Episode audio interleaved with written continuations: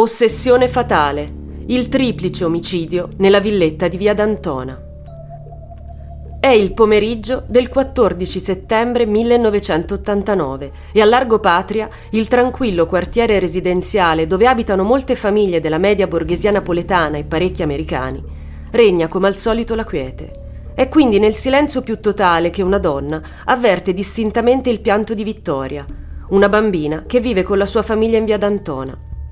Con l'intenzione di chiamare la madre della bimba, la donna si reca nella sua abitazione, ma qui le si staglia davanti una scena agghiacciante. Stesi a terra in una pozza di sangue giacciono i cadaveri di Alessandra Valentini, cugina 25enne della padrona di casa, di sua figlia Francesca, di soli 5 anni, e di Delia Valentini, moglie dell'americano Roger Catman e mamma di Vittoria.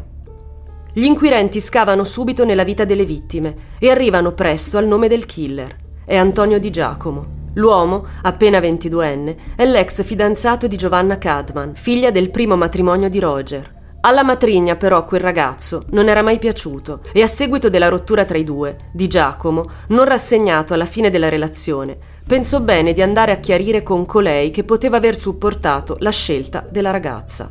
Interrogato dagli agenti, Di Giacomo crollò e confessò il triplice delitto. Quel giorno infatti si fece accompagnare in via D'Antona da un amico, che rimase fuori dall'abitazione ignaro dei fatti, per chiarire con Delia quella che gli parve essere un'intromissione nella sua vita privata. La discussione però degenerò e Di Giacomo uccise a coltellate la donna. Alessandra e Francesca in quel momento rientrarono però dal giardino e divenute scomode testimoni oculari, furono condannate alla stessa tragica fine. Il ragazzo confessò infine che risparmiò la piccola Vittoria perché la vide piangere e in un ritrovato momento di lucidità la prese in braccio e la portò fuori dalla villa.